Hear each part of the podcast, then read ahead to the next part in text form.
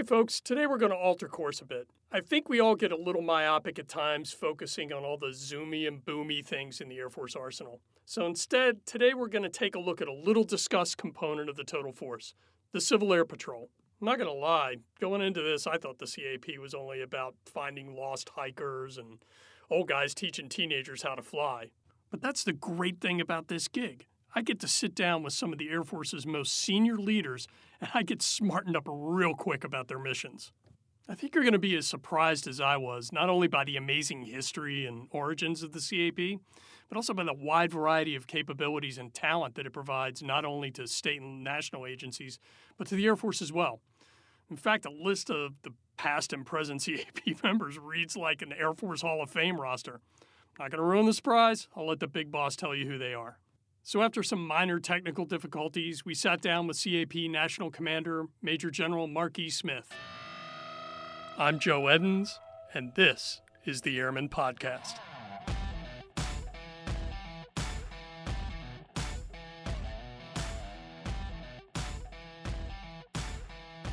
Again, one more time. Hi. Major General Smith, good to see you. It's great to be able to spend some time with you. Yeah, so um, so let's quickly talk about uh, talk about how you got to be commander of the Civil Air Patrol, um, national commander of the Civil Air Patrol. Um, obviously, you've had a very very long and varied career. So maybe tell me a little bit about how you got got started in being interested in flight and uh, where that took you.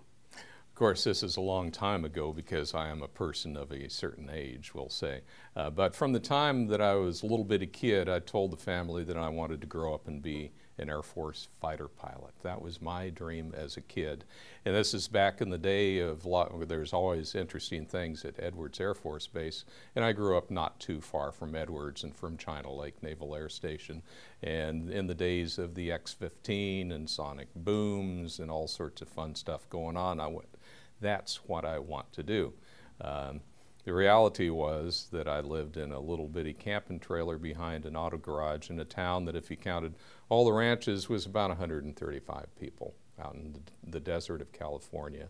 Uh, and the family dynamics not particularly healthy, and so there was not going to be any way that these types of dreams were going to be realized. Um, when I went to high school in the town of Lone Pine, California, 23 miles away, there was a fellow who was a Korean War era veteran Air Force fighter pilot.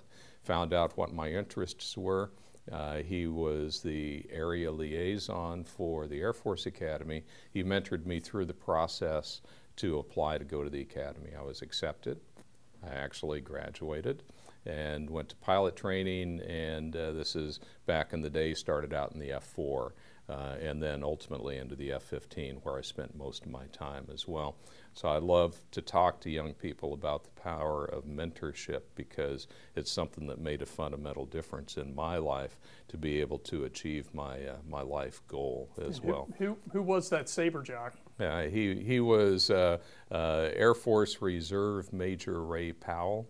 Uh, he uh, be, ultimately became Lieutenant Colonel Ray Powell, and he was the uh, the positive influence in my life. of course, until I got married, right? Then I had another one.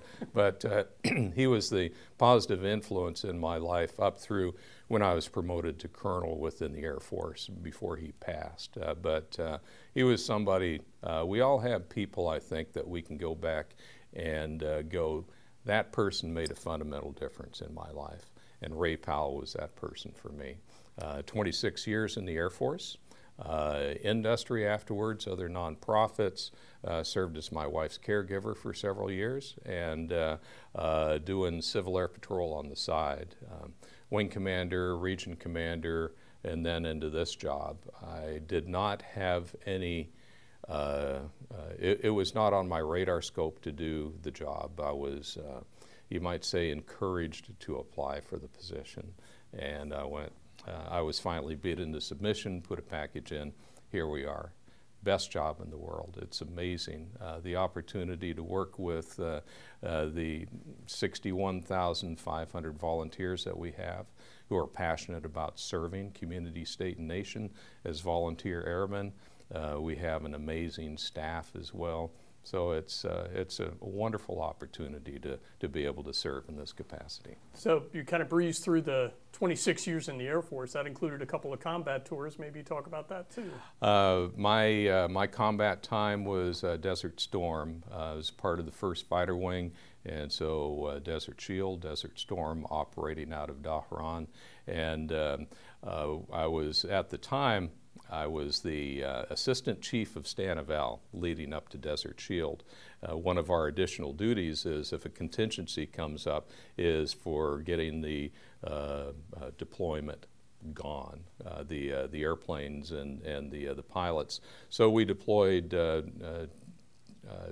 48 aircraft and my boss, the chief of Stan/Eval, wrangled his way on the, on the flight lineup and they go and I'm still sitting at Langley going something's wrong with this picture. And it took me a couple more weeks to get actually get over there to the desert. And uh, they gave me uh, some some folks and said okay turn them into a flight a, a four ship flight uh, that's combat ready. We did that over the course of Desert Shield and then Desert Storm uh, we employed as a four ship or multiples of four ships during the course of uh, Desert Shield as well. Great. So maybe tell me a little bit about what your duties are now, what it is that you do with the Civil Air Patrol. Yeah, I'll first say that uh, uh, we have people from absolutely every walk of life. Uh, it is amazing, uh, and that's one of the uh, one of the riches of this organization. When I first joined, based on my background, I wasn't sure if this was going to be a good fit for me. And what happened is I fell in love with the people. These are amazing people who are given of their time, treasure, and talents uh, to serve community, state, and nation. So back to your question, uh, uh, my particular duties, uh, uh, first is to remember that Civil Air Patrol is, is fully the auxiliary of the Air Force, and it is fully a congressionally chartered nonprofit corporation as well. So in my position, I am fully the national commander uh, the person what's in charge of this uh, military looking type of structure, but I'm also the chief executive officer for this large uh, nonprofit corporation as well.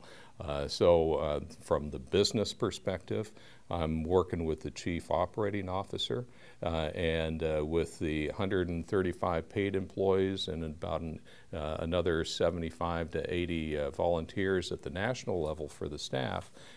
all the resources that we have, the budgeting, the strategic planning, all that type of thing, and then working in kind with the, the volunteers as a one team concept for, in our pursuit of excellence in performing our missions, our three congressionally chartered missions uh, for as the Air Force Auxiliary in support of the Air Force, federal level, state level, local level, where we can help make a difference.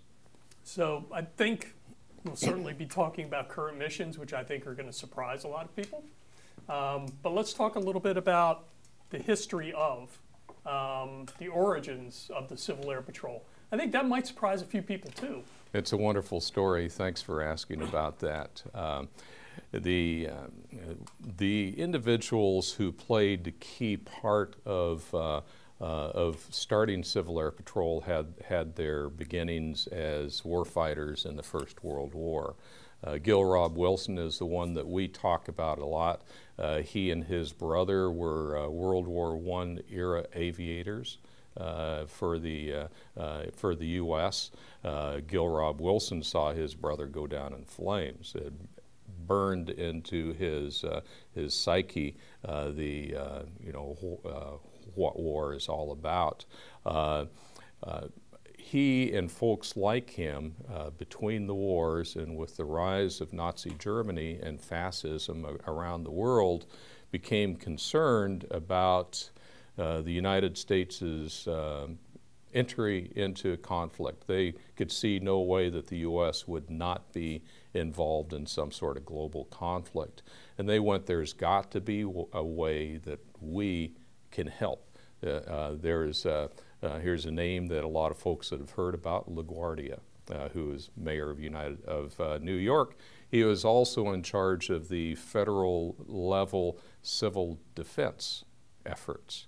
And so you, back in the day of the civil defense, but in this case it's uh, a, a, bunch of volunteers, folks like uh, Gill Robb Wilson, folks like uh, Secretary Wilson's grandfather, uh, who went, What can we do as aviators to help the cause? If we get into conflict, uh, what can we do to help to relieve the pressure on military to put their resources where they need to be things that we can do. And so they worked with LaGuardia. Ultimately, uh, it was chartered, uh, Civil Air Patrol uh, was chartered on the 1st of December 1941, just six days before Pearl Harbor. Uh, it was people paying their own way, providing their own aircraft, and, uh, and doing amazing things to help. The next year, the 1st of October 1942, was the start of our cadet program within Civil Air Patrol. And a lot of young people who wanted to be actively engaged in doing something to help make a difference for that war effort uh, were wearing Civil Air Patrol uniforms and, uh, and learning the basics, many of them going on to serve in the military. We had individuals that went on to be uh, uh Tuskegee Airmen. Uh, we had uh, individuals, uh, uh ladies who uh, flew with the uh, the WAFs later in the war. We had Colonel Gail Halvorsen, the who everybody knows from the Berlin airlift, the the Berlin the Candy bomber, if you will, had his start as a CAP cadet. but during those, especially during the initial dark days when we were building up our, our resources on the military side of the house. One of the biggest things that there are a lot of big things, but one of them was uh, how the German U-boats would come right in close to shore and would be sinking the uh, the oil tankers, uh, and uh, we were losing significant numbers of tankers uh, to these U-boat uh, attacks, and what happened was Civil Air Patrol was asked to perform coastal patrols and looking for these uh, German U-boats and uh, attacked many of them, but uh, the bottom line uh, result was uh, the German U-boats were forced offshore, which resulted in being able to um, solve that problem of all these ships being sunk.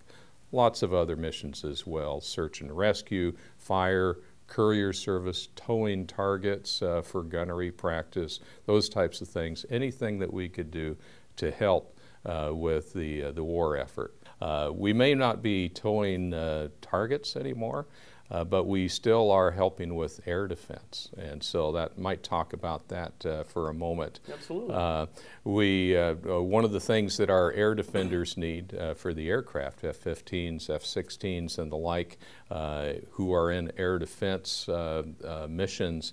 Uh, one of the most challenging things that they can uh, practice on is low and slow flying targets, and we're a perfect choice for that. Uh, so multiple times a week throughout the, the course of the year, we'll be uh, performing as a, an intruder uh, in a low and slow airplane who's going into airspace that they shouldn't be, and it's an opportunity to exercise that air defense capability not only for the detection but the uh, the scrambling and the uh, the vectoring of the uh, of the fighters and ultimately uh, the intercepting. And, uh, and post 9/11, that happens right here over the Chesapeake Bay, isn't that true? It does. we have missions that happen right here in the national capital region that help exercise the the resources who are responsible for the defense of this particular airspace.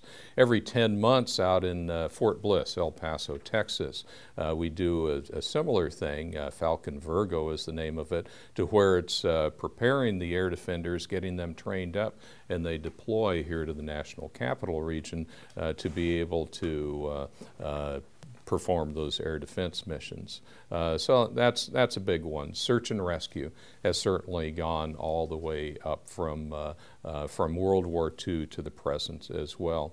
Uh, there were during, during World War II, there were border patrol missions along our southern border. That has not stopped. We work with Customs and Border Patrol agents uh, multiple times a week at differing times to keep it not predictable. Uh, but we'll fly Border Patrol missions all the way uh, uh, uh, Texas, New Mexico, Arizona, California, with a Customs and Border Patrol agent on the on the plane, communications to the ground, and helping to, to safeguard uh, uh, the border.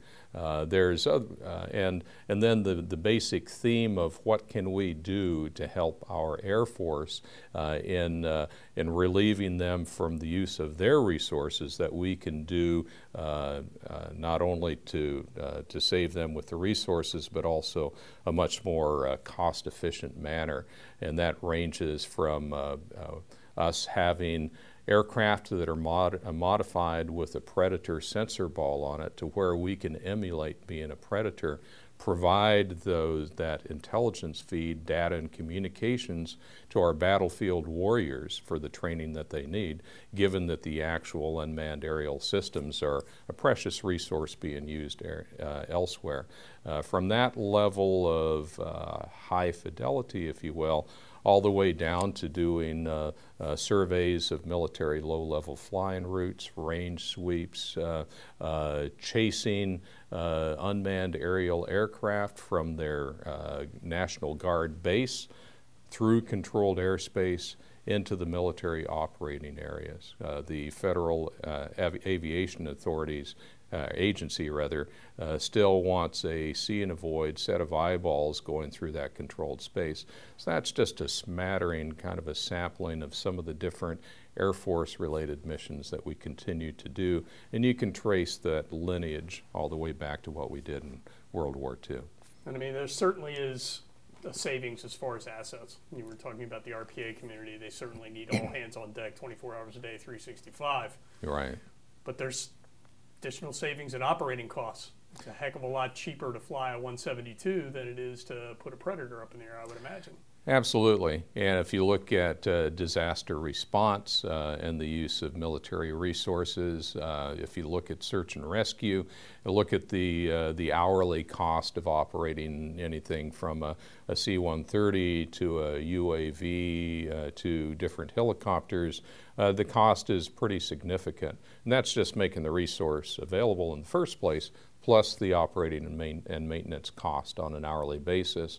You know, on average, about 165 hour, uh, dollars per hour uh, for a CAP airplane. It varies a little bit on the type of airplane. And of course, the volunteers are volunteers. They're unpaid professionals uh, who are passionate about going out and, and doing these types of things. So we're a very cost efficient option for the Air Force and for other agencies who may need some of those types of capabilities that we can bring to the table. As far as strict monetization goes, as far as uh, being able to take responsibilities for certain kinds of missions for the Air Force, is there a general bang for the buck number that mm. exists for what the Civil Air Patrol in terms of your budget and what the Air Force gets back? Yes, it's about a four to one return on investment, and that uses uh, the same type of methodology that nationwide uh, volunteer nonprofit organizations do as a, as a metric by which, you know, what's the monetary value of volunteer hours.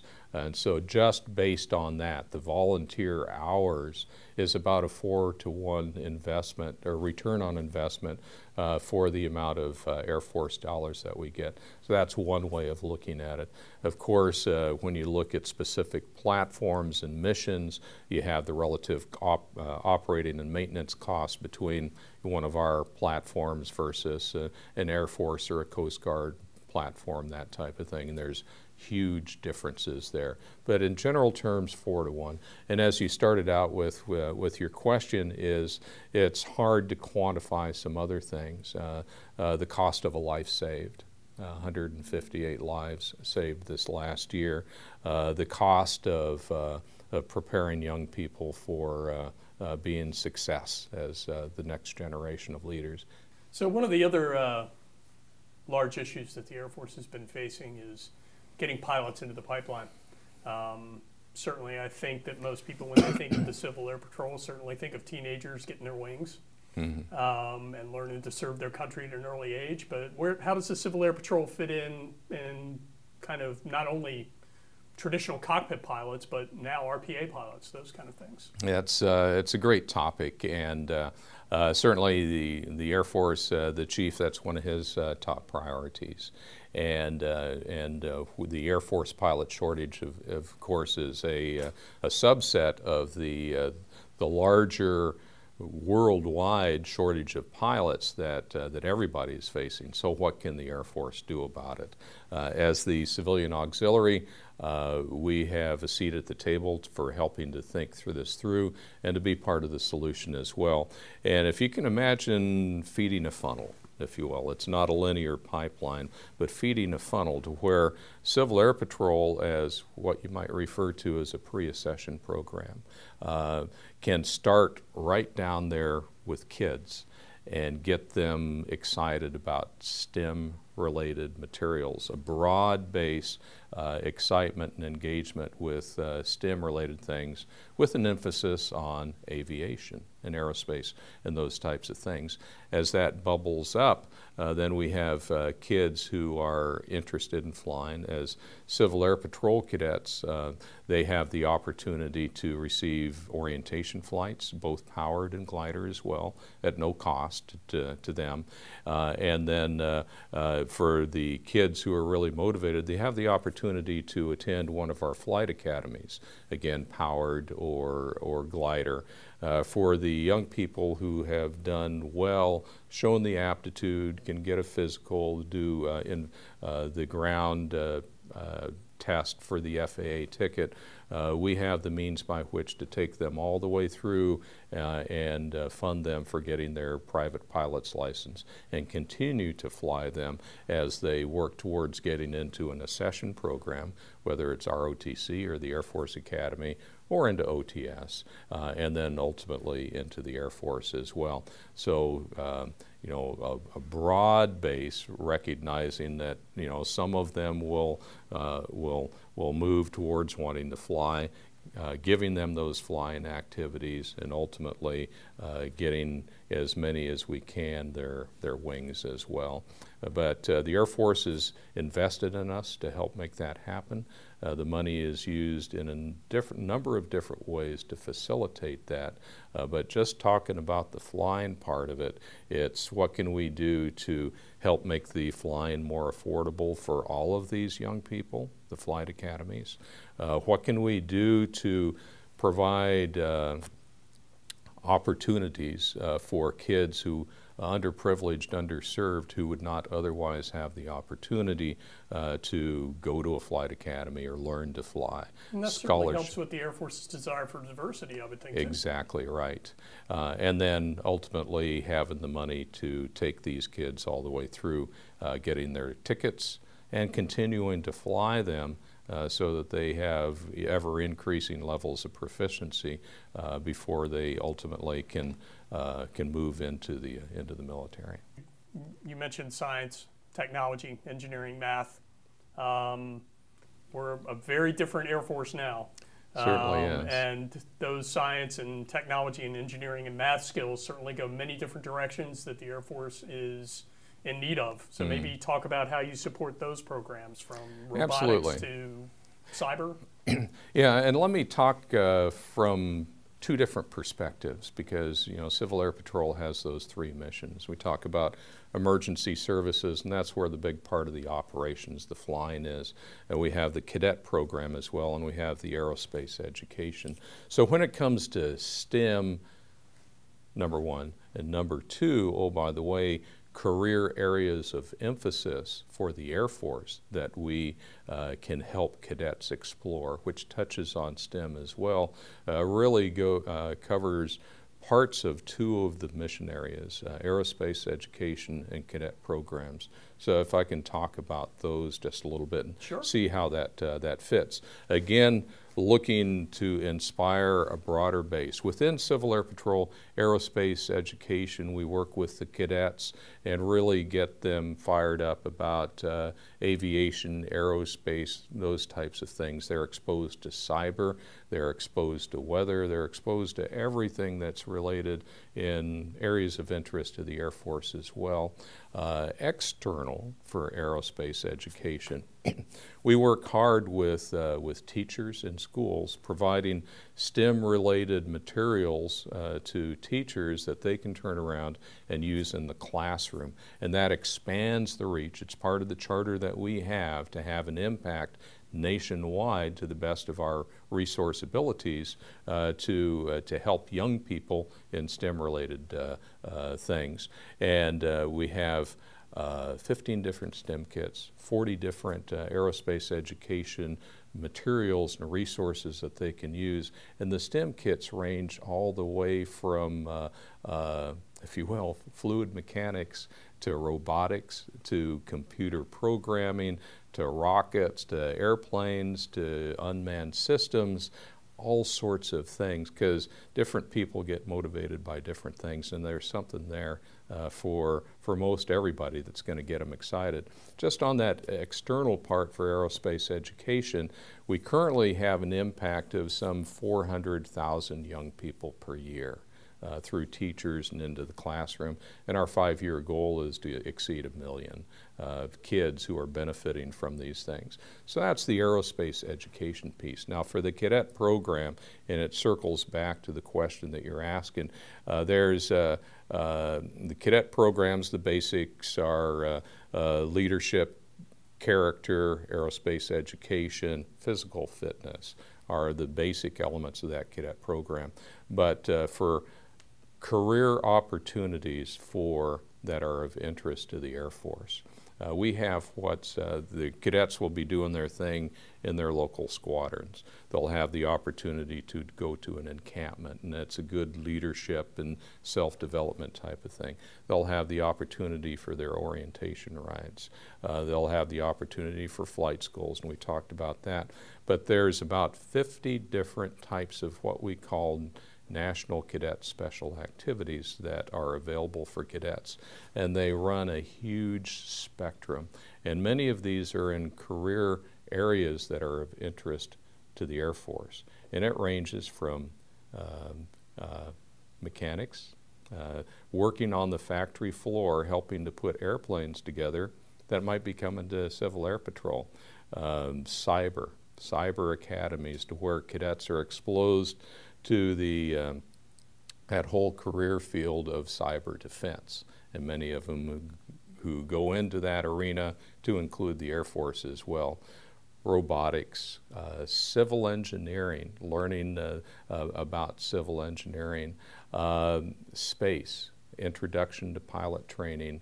Uh, there's, uh, there's a bunch of them uh, to include the pararescue community, the, the PJs, who are our uh, wonderful community and very inspiring to everybody, but to include our cadets. And we have a great relationship with the PJ community, and we have a basic course and advanced course to where the PJs and members of our Civil Air Patrol staff have put programs together to where these cadets can get a, a flavor of uh, what that PJ experience is, all the way from uh, uh, from the the medical aspect for what the PJs do to being inserted out in the woods and having to uh, uh, to self navigate and take care of yourself and the complete spectrum of the uh, the, the PJ experience. so through that way, we're able to inspire young people towards uh, STEM related things, whether it's flying or not. And then there's specifically there's cadet special activities that allow them to explore potential careers, many of which the Air Force are interested in. Okay. So, yeah, obviously the PJ aspect is something I think people would not really expect to to talk about. The other part of it, I think, is exposure to partner nations, international uh, experience. I'm glad you brought up the, uh, uh, the point about uh, the international aspect. Uh, one of the uh, most amazing programs that Civil Air Patrol gets to participate in is called the International Air Cadet Exchange Program. There are something like 17 different participating nations involved in that, ranging from Australia to China to Hong Kong over to uh, Belgium, uh, the United Kingdom, Israel, Canada, lots of uh, a, a, huge, wide variety of countries that participate in this partnership. And, uh, you know, for Civil Air Patrol, are the folks that uh, are the participants on behalf of the United States, and it's our cadets. A very selective process because we only have about 30 to 35 young people that we're, we're able to send. Uh, but in a similar manner, other like countries will be sending the, the same number of cadets, uh, young people who are into aviation, uh, to all these different countries. So we had cadets uh, this last year from, I believe, seven different countries. And uh, it's uh, an amazing, life changing experience uh, for these uh, individuals. And one of the big things are, is not only you know, serving as ambassadors of the United States, uh, but developing the lifelong friendships that of people that they interact with to include other young people. Hey, we didn't talk about Legislative Day. Okay. Can we can we chat about that a little bit? You, it's it's it's like a swarm of locusts, but it's got to be a fantastic experience it is for these young people to really see how the sausage gets made. It is a wonderful uh, experience, absolutely, for us big kids as well. Uh, legislative Day, uh, roughly end of February, beginning of March each year.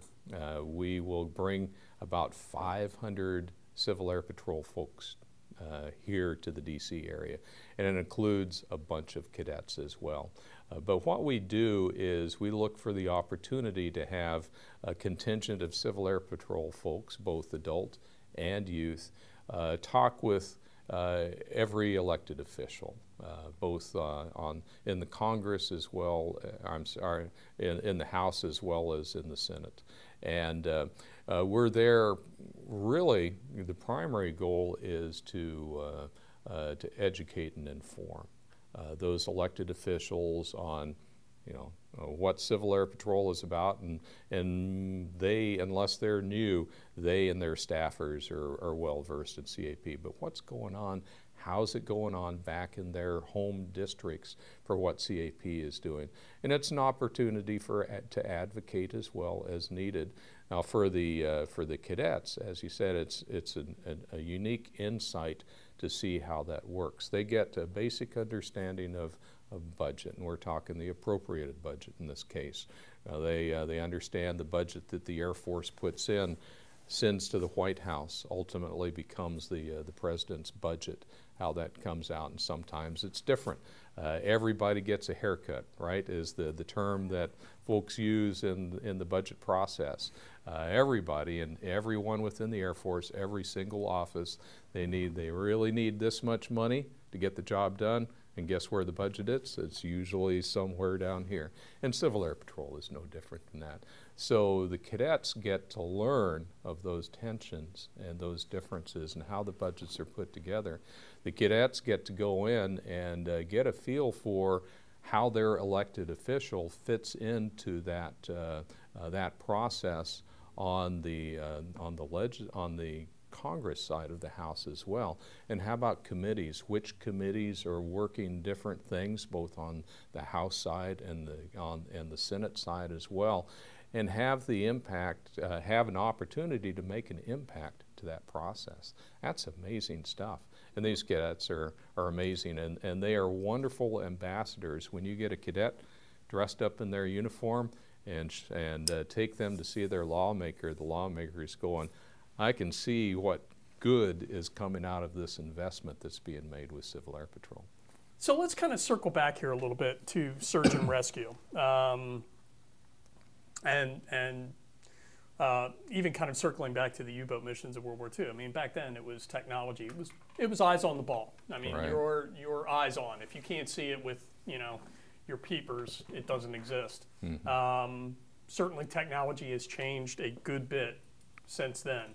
Um, yes, maybe talk a little bit about how you fit into search and rescue operations, whether they be on a local, state, uh, federal level. Um, do you participate in any with the Air Force?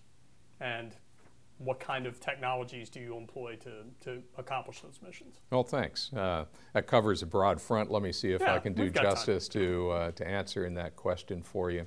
Yeah, the technology has come light years. You know, back in the day, it was, it was needle, ball, and compass for flying an airplane, and it was eyes outside the cockpit for trying to find what you're looking for.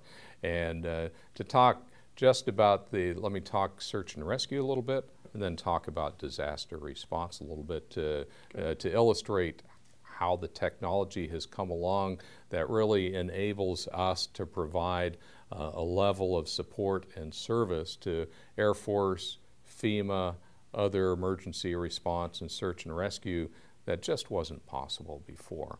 On the search and rescue side of the house, and until not that long ago, call it 10 to 15 years ago, it was the basics. It was a lot of airplanes, a lot of people, both flying the airplanes and on the ground as well, looking for a missing airplane, a missing person, or something like that. For days and days and days, uh, uh there was uh, a, a very labor intensive, very low tech, manual way of actually making that, uh, that happen. Know, what we have today is radically different. And it's radically different in, in large degree, and I'm proud to say this, uh, because of technology that's been brought to bear by Civil Air Patrol volunteers in two key areas. One is what we refer to as the National Radar Analysis Team. And these are a group of volunteers who have developed software that uh, takes uh, the, uh, the FAA radar returns and is able to fine tune that from the time that radar uh, returns are lost to really narrow down uh, the box to where they have a higher degree of confidence where that missing airplane might be. The relationship that they have with FAA based on their proven performance uh, is so good that there is a direct linkage there between FAA and our, our national radar analysis team to get them the information they need so in turn we can provide that information back to the folks who are looking for, uh, for that missing airplane. Uh, and it's uh, helped to uh, to find those folks much, much quicker than in the past. So that's one part. The other part is what we call cell phone forensics team. And uh, these are volunteers uh, who have been able to, uh, uh because of the great relationships that they have with cell providers, get the proprietary data uh, from the cell providers to be able to do if you will, the triangulation. Uh, to, but uh, based on those little breadcrumbs every once in a while uh, paying off a particular cell tower, uh, to be able to, to fine tune down to a pretty small box where a missing person is. And that missing person could be an airplane, a missing hiker, a missing boater, ships, uh, you name it. There's uh, uh, someone with, uh, who's wandered away from, uh, uh from a care facility, uh, perhaps has dementia or something like that. every agency who's involved in finding someone who is, can't be found is, is working through the Air Force uh, to get the use of cell phone forensics. As a result of these types of innovations, this technology that's been brought to board, uh, brought to bear, uh, we're able to normally find the folks within hours instead of days. Uh, with much fewer resources that are in, incurred as well. Uh, therefore, it's resulted in many more saves, uh, as well as what so you had quite a few last year, correct? Yes, uh, 158, uh, which is since modern records have been kept, is by is the the largest number of saves that we've had over 90% of those uh, had either or both cell phone forensics and the radar analysis uh, uh, team involved in making that happen. Now, if D.B. Cooper just had a cell phone, mystery solved, right? That's right. We would have found him out there someplace on some Caribbean really, island, right, spending his money. really amazing. But uh, so that's the search and rescue part. And if I can touch on the uh, disaster response side sure. of the house as well. Uh, something that might be surprising to folks is to realize that every time that there is a national disaster that happens, uh, whether it's a hurricane, a tornado, a flood, earthquake, whatever the case may be, uh, Civil Air Patrol is involved in that. Uh, the aerial imaging that you see, there is a good chance that that aerial image has been taken by, by Civil Air Patrol as well. We have folks in the air, uh, we have ground teams as well who are supporting, even supporting shelters or handing out goods and that type of thing. But let me talk about the airborne part of it. Again, back in the day, uh, uh, eyeballs out of the airplane looking at stuff. Uh, cameras, uh, more recently uh, with the, the GPS to where we can stitch the cameras together to, to get a mosaic for what's happening. Uh, our biggest user of those capabilities is FEMA. and we're able to provide the imaging that FEMA needs to know where they need to put their resources. Now, in more recent years, the, uh, uh, the types of uh, technology that's come on board uh, are, uh, are uh, spectacular. we have relatively, and these are commercial off the shelf, to, so that it's very affordable for FEMA, for the Air Force, for us, to be able to put onto our aircraft that's able to provide three, di three-dimensional uh, video, if you will, uh, to where it can be manipulated around. You can see uh, all the, uh, the various angles and aspects of buildings, front side, back side, all that as the airplane's done its racetrack pattern up and down. Uh, and, uh, and not only uh, with the visual imaging, but also with infrared capabilities as well. So the, um, the majority of the search and rescue is going to come either from federal, state, local. I'm, I'm guessing. Occasionally Air Force? Uh, it, uh, it's, it starts local. Okay. Now, the Air Force has the hammer. They have the, right. uh, uh the Rescue uh, Coordination Center at uh, Tyndall Air Force Base, right. part of 1st Air Force. so the requests will come in from the local level, from this through a state. But and you'll be tasked through them? Yeah, the state, uh, for, for us, as the Air Force Auxiliary, they, they need to come to the Air Force and ask for CAP to get involved in that particular mission. We already talked about the Secretary's relationship to the Civil Air Patrol. She was a goner. She had no, she was doomed from the start, wasn't she? she, uh, she, uh, well, I'm, I'm, a, I'm a big fan. Uh, um, she was uh, previously the uh, congresswoman from New Mexico. That's where I live. I was the New Mexico wing commander. And um, uh, I, one particular time that I remember, I went out to a little bitty squadron in the middle of no place for one of their meetings, and they were handing out a bunch of awards. Who was there uh, in the middle of no place handing out awards to our cadets was Heather Wilson. Uh, and uh, uh she is someone who knows about and loves Civil Air Patrol. Her grandfather, who was a World War I aviator for the British, uh, immigrated to the United States uh, after World War I, uh, settled into New Hampshire, and uh, World War II era volunteer for CAP, became the New Hampshire uh, wing commander, but he played an important role in uh, the life of Heather Wilson as she was growing up. She had a great relationship with her grandfather, and uh, he really inspired her towards aviation and he's the one that, she, as she tells us, uh, he, he's the one that she talked to about, so what about this Air Force Academy type of thing? She went, and of course the rest is history, as uh, she is now serving as our secretary and doing wonderful things for the Air Force and the airmen, to include the volunteer airmen as well. It's, so uh, she didn't have to stumble into some salty old saber jock someplace. no. okay. No.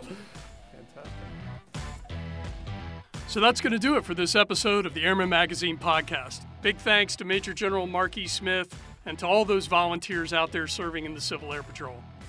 The Airman Podcast is a production of Defense Media Activity at Fort Meade, Maryland. Please check out the rest of our content at airman.dodlive.mil or search for us on iTunes, Vimeo, YouTube, Facebook, and Flickr. Thanks for listening. Until next time.